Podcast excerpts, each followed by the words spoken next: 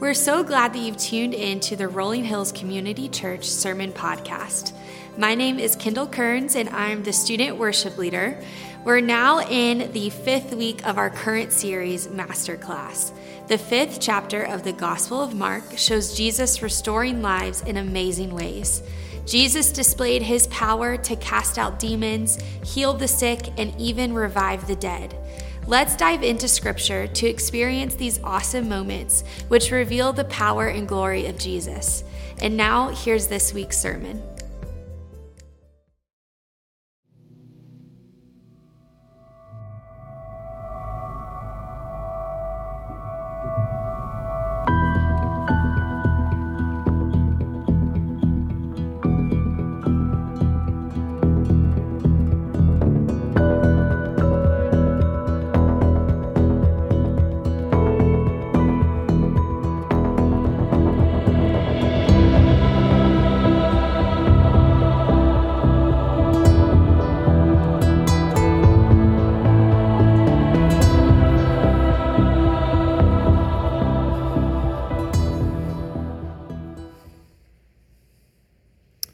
Good morning.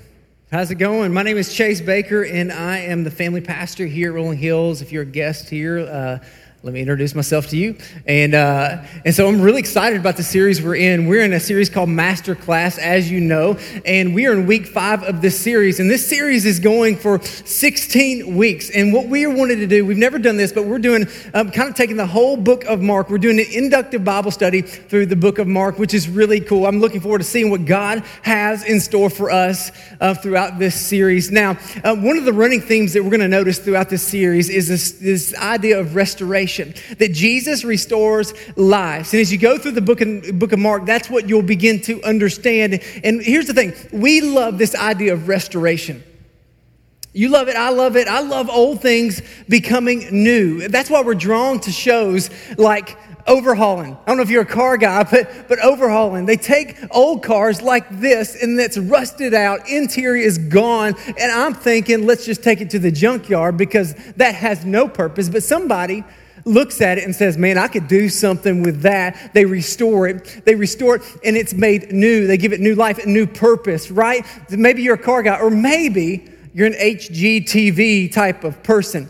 Uh, maybe you like the whole remodeling of homes and restoration of homes and taking a dilapidated house and making it brand new. You're drawn to shows like Fixer Upper, right? You're drawn to shows like Dream uh, Dream Home Makeover, or if you're above 35 in the room, you remember Extreme Home Makeover, a home edition? Extreme Makeover Home. Edition. You remember that? Ty Pennington, crazy hair construction guy, going in and redoing a house. And then they put the bus in front of the house. You guys remember that? The bus is in front of the house. The family hasn't seen it. So family and friends are behind the bus. And on the count of three, they say, Move that. Thank you class participation. Move that bus. And what we're going to see, what, what I love about that is a celebration. Everything is old being made new. And today we're going to take a look at a storyline in the life of Jesus about restoration in, in obvious ways, but also in not so obvious ways. And the question I have for you today, before we even start, is this Are you needing an overhauling in your life? Do you need something to be fixed up? Do you need a move that bus type of moment in your life? Maybe it's in your marriage. Maybe there's something going on in your marriage. You need it to be restored. Maybe it's in need of a, a healing of some sort. Maybe you, you need something to happen in your relationship with God. In fact, whether you're watching online or you're in the room today, that, that you're giving this thing one last shot.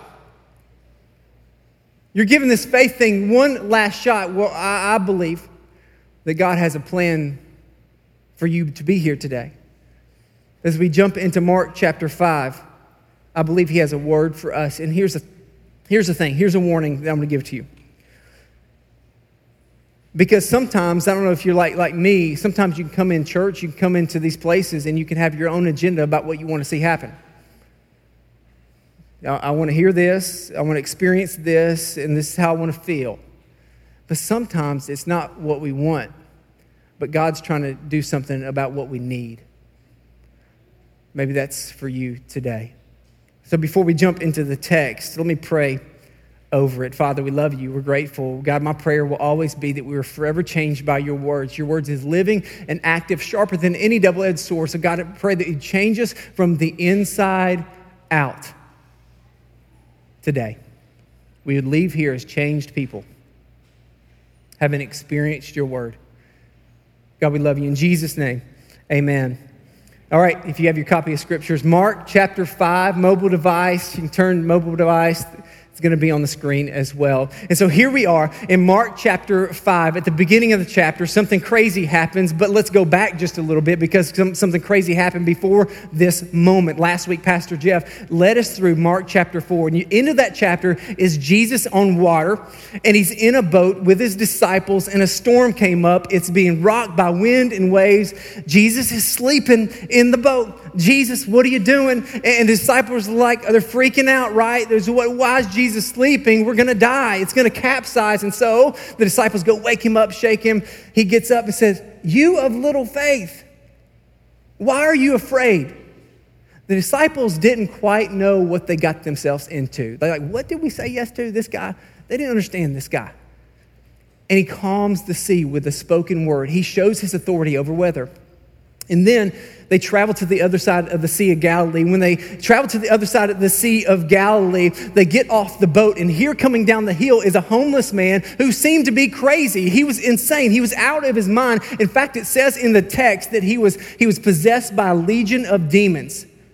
That word legion means about four to 6,000 demons lived inside of him. He was, he was possessed by that. And guess what Jesus did? He did a God thing. He, he spoke to the demons. He cast them out into a group of pigs. The pigs went over a cliff and drowned in the water.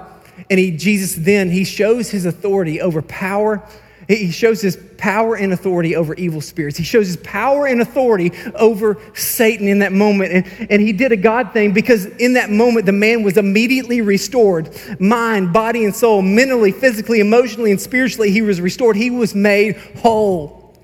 Incredible. Now we follow a different storyline. He jumps in the boat with his disciples and he makes his way across the sea back to Capernaum, which is his home base ministry.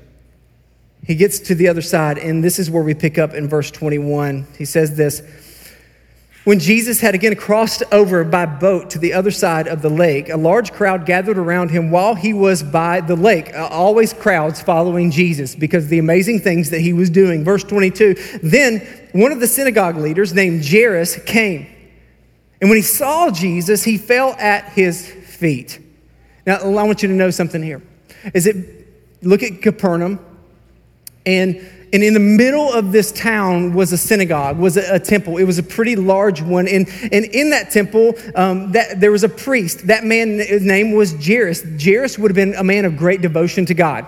Okay, he was all about God, great devotion to God. He was morally respectable. He was a figure that had a lot of wealth, probably social prominence here. And, and in fact, um, it's probable that um, because the Pharisees were the ruling party of the day in Israel, that he would have been a Pharisee, which was anti Jesus. They didn't like Jesus. They thought he was crazy. They thought he was a trickster. They thought he was a charlatan. They didn't like him. They were totally anti Jesus. Now, knowing that from Jairus' perspective, going to the feet of Jesus would have been career suicide. Here was a leader of the synagogue. Here was a religious leader, a Pharisee, a priest, bowing down at the feet of Jesus, a man who was causing disruption in the religious system of the day. He was bowing to the feet of Jesus. This guy must have been desperate. Why? What was the problem? What was going on with this guy that would call him to, uh, it him to bow at the feet of Jesus, a Galilean carpenter? This is what happened. Verse 23. He pleaded earnestly with him My little girl is dying.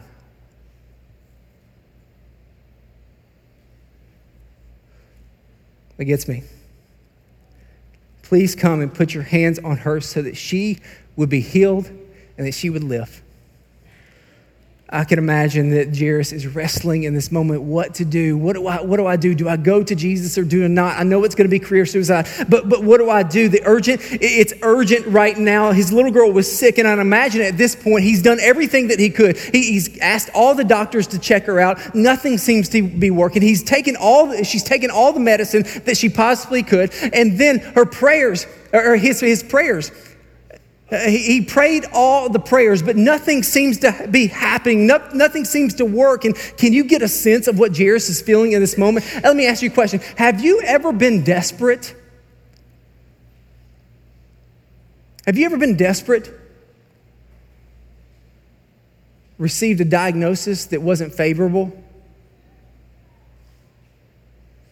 You needed some sort of healing. You've experienced brokenness of some sort. Maybe your family seems to be falling apart and you're desperately. You see, it was six years ago and 30 days ago today that my wife and I were standing in a hospital room next to a baby bed and we just received a diagnosis that the doctors came in and told us this diagnosis and there was so much uncertainty around it. In that moment, we were desperate for healing and we still are.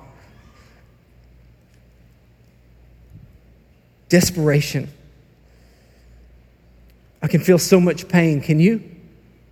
Can you feel the pain in this daddy who's going to Jesus at the feet of Jesus, pleading on behalf of his little girl? And you know what? You know what happens uh, in desperate situations? You know, desperate people do desperate things, and sometimes crazy things tend to happen when we, we are desperate. It doesn't have to necessarily be, have anything to do with medical either. Get this: whenever we um, when anxiety becomes overwhelming or temptation becomes too great, we can throw in everything for, for momentary relief, right? We can throw in everything. Desperation can lead us to dishonesty at work. Desperation can lead us to pursue a relationship that is not good for us. It lead us to, into places we never should be in the first place. Desperation can also lead to addiction. You see, desperation compels us to dependency compels us to dependency. In our desperation, we will tend to gravitate towards things that we will eventually depend on, right? We'll eventually depend on those things. We go to a story in the Old Testament. Anybody remember the story of Esau? I mean, Esau was, um, was this uh, burly guy that would go out and he would hunt. I mean, God designed him that way. He loved to be in the wilderness, he loved to hunt. He had a brother named Jacob.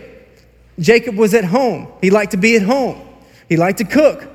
And, one, day, one day when Esau was out hunting, it took him a long journey, a few days. He came back and he was hungry. He was desperate for food. And he walked in the house, and there is um, there's Jacob fixing the food. He fixed the bowl of soup.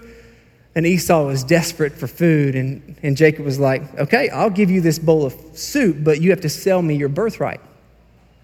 So in that moment, Esau sold his birthright for a bowl of soup whenever he was desperate. You see, in that moment, he failed to believe the promise that Jesus affirms in Philippians 4:19. It says this: "My God will meet all your needs according to the riches of his glory in Christ Jesus." But desperation caused Esau to look around him for a solution instead of looking to God. He relied on his own ability to meet his need and gave up a lifetime of blessing for a for a moment of satisfaction. For a moment of satisfaction. And get this. You know, in the Old Testament, whenever they're going through lineage and they say, they say the father of, Abra- father of Abraham, the father of Isaac, and the father of Jacob. Do you remember that? It really should have been the father of Abraham, the father of Isaac, and the father of Esau. He sold his birthright for a bowl of soup. Let me give you this reminder let's not give up God's best for us for something that will only leave us hungry again. Let's not give up God's best for us for something that will only leave us hungry again. But here we find a man in desperation at the feet of Jesus, and he pleads with Jesus, Heal my daughter. And Jesus went with him. And Jesus decided to go on this journey with this man. And, and here's the thing here's a story within the story. Here's where the plot line tends to shift right here because something else happened on their journey. Let's continue to read verse 24. So Jesus went with him, a large crowd followed and pressed around him. And a woman was there who had been subject to bleeding for 12 years. She had suffered a great deal under the care of many doctors and had spent all that she had. Yet instead of getting better, she grew worse. In other words, she had not been simply suffering from a disease, she was suffering from the cure. She had exhausted all of her resources, everything that she had, she gave to give to her medical bills, any kind of medical thing that she could take, all the medicine. And here's the thing this woman was considered unclean. And back then, whenever you had a disease, the reason why you had a disease, people thought it was because of your sin. And so they didn't want to be around you. In fact, she wasn't allowed to go into temple to worship.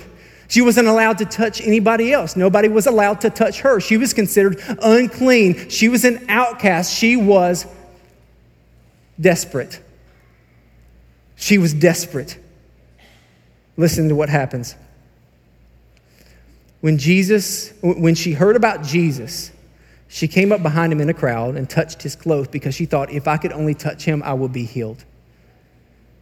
Immediately, her bleeding stopped, and she felt in her body that she was freed from her suffering. And at once, Jesus realized the power had gone out from him. He turned around to the crowd and asked, Who touched me? And his disciples are like, What are you talking about, man? Like, we're in a crowd of people. There are a lot of people touching you at this point in time. Who, what do you mean, who is touching you? Then, verse 32 But Jesus kept looking around to see what, who had done it. Then the woman, knowing what had happened to her, came and fell at his feet, trembling with fear, told him the whole truth. And he said to her, Daughter, your faith has healed you.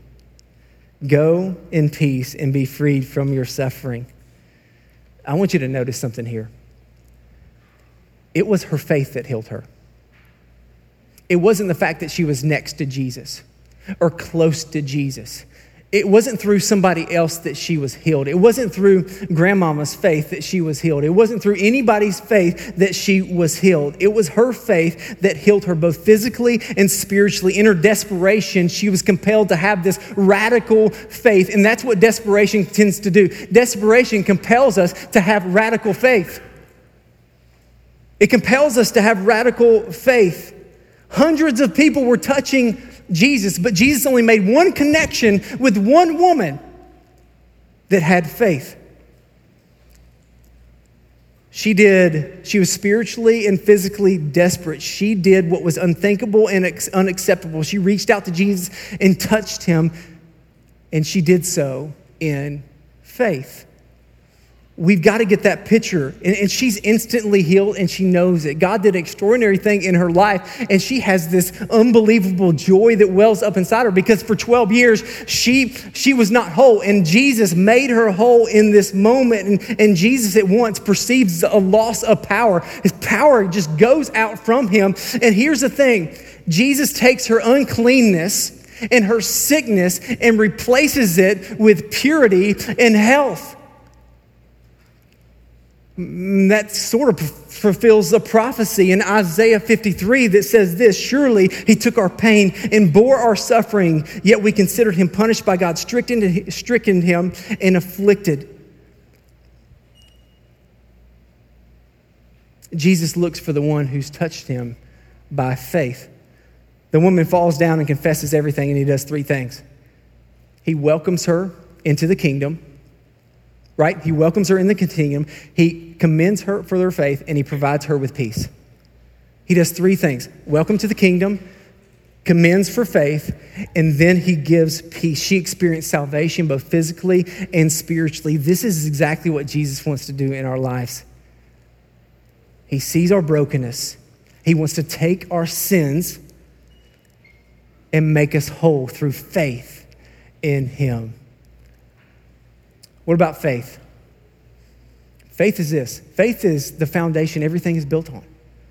Everything is built on faith. Faith influences our decisions. Faith, uh, faith, when you decide to pursue certain things, you decide to pursue certain things in faith. When you decide not to do certain things, you decide not to do certain things because of your faith. Faith also will always make Jesus bigger than your problems. Will always make Jesus bigger than your problems. The woman believed Jesus was the answer and believed that Jesus could do the unbelievable. And faith is this faith tends to remove fear.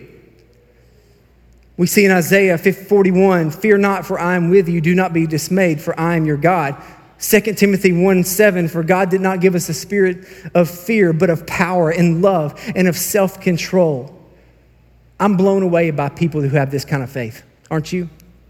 That are going through difficult circumstances, they're going through hard times in this life, and somehow, some way, they make statements like this God is so good. What? God has a plan for my life. God has a purpose. There is purpose in the pain. I'm expecting God to do great things. Or, I don't know what's going to happen, but all I know is that when everything seems to, when everything seems to be out of control, God has things under control. I long for that kind of faith, don't you? a resilient type of faith, a faith that continues to pursue Jesus even in the difficult times. So we have this story within the story. Now let's go back to Jairus for a second, all right? Let's go back to this journey with Jairus because I'm gonna imagine in this moment, Jairus' anxiety is getting pretty high.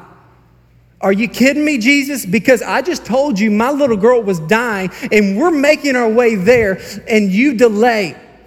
We don't have time. His disciples are frustrated. There's an irritation that's going on. This woman had a chronic condition that could have waited, but, but Jesus needed to meet the needs of an acute condition that could not be delayed. Why are you choosing to stop and heal this woman? In fact, not only did he stop, he, he healed the woman and then he stopped to address it, and then she gave her story. Have you ever heard somebody give their story? It takes forever. And so she's telling this story, and Jesus is patiently waiting, and Jairus is frustrated. Come on, let's get this going. But Jesus is patient, he will not be hurried. And in the moment, I'm thinking, this doesn't make sense. This is irrational. In fact, this is malpractice. Because if you were in an emergency room and both of these people were in an emergency room, the, the, the woman and the little girl, and the doctor treats the woman, the doctor would be sued because the situation was urgent for the little girl. He was, it was malpractice. And, and see what he was doing, it was really, it seemed like it was reckless. Jairus and his disciples must be thinking, What are you doing? What are you thinking? Jesus, hurry. Jesus, hurry. But he's not going to be hurried. And he's standing there talking to the woman, and the, the unimaginable happened with Jairus. Verse 35. While Jesus was still speaking, some people came from the house of Jairus, the synagogue leader. Your daughter is dead. Leave the teacher alone. He can't help you anymore. Overhearing what they said, Jesus told them, Don't be afraid. Just believe. Yeah, right, Jesus. Yeah, right what we find is the more we put our faith and trust in God, we begin to understand something here. God's timeline doesn't always make sense.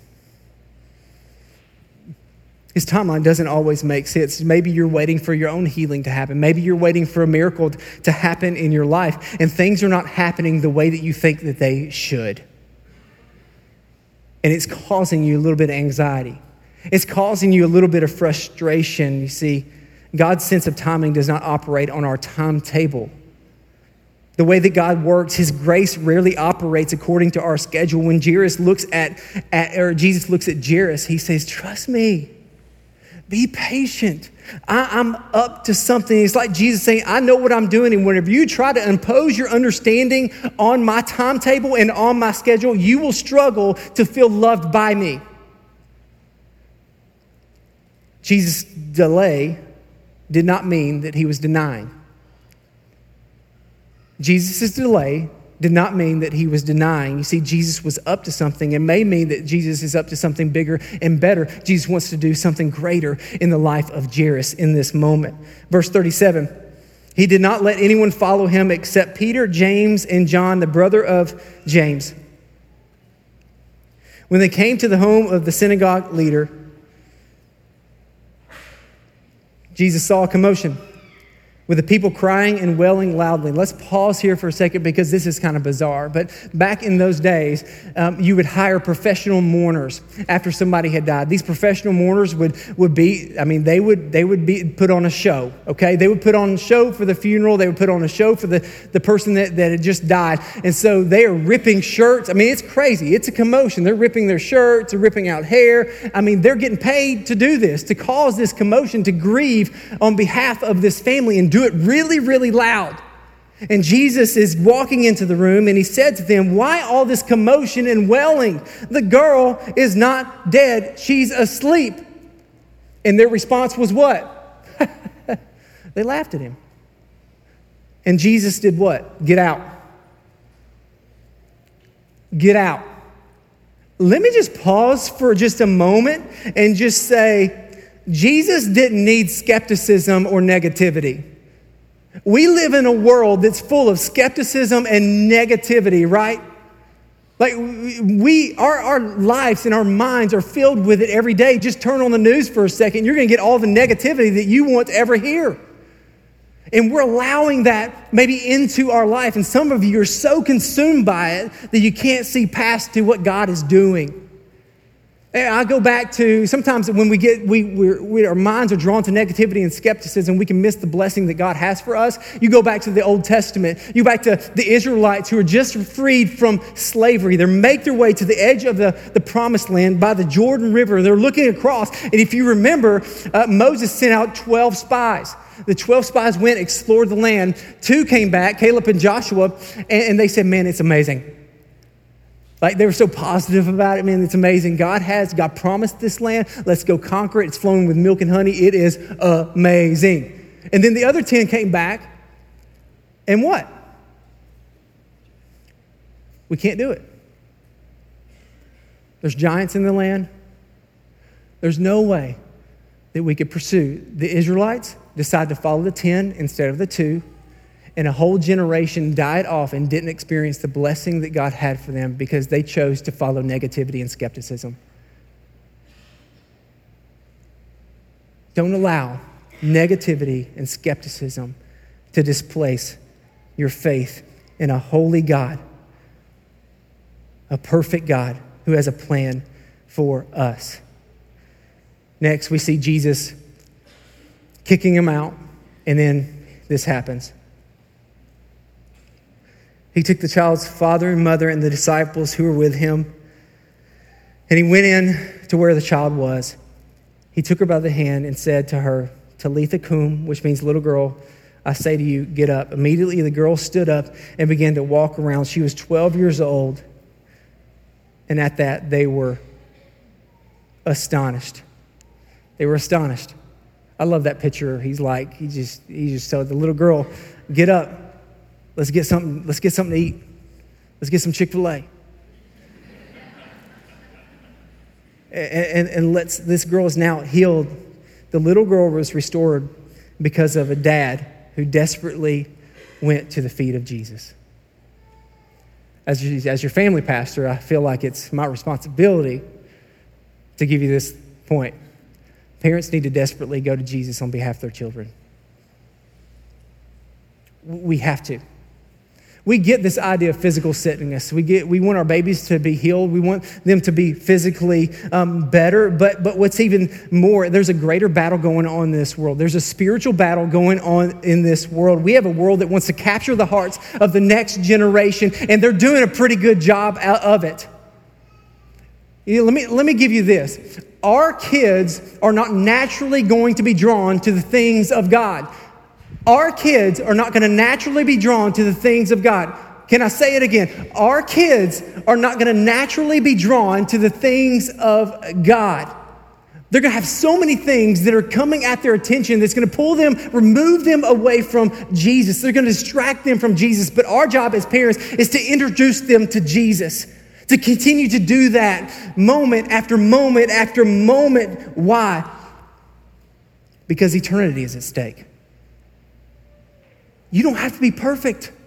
You're going to make mistakes, but, but, but you do have to be intentional about it. We don't have time to waste, and it's my job to remind you that you don't have time to waste. Last week, I was standing on the stage, and I was had about 35 high school seniors up here that are about ready to graduate and move on to their next step into life. Today at 3 o'clock, we're doing a baby dedication on this same stage. There are 900 weeks between both of those.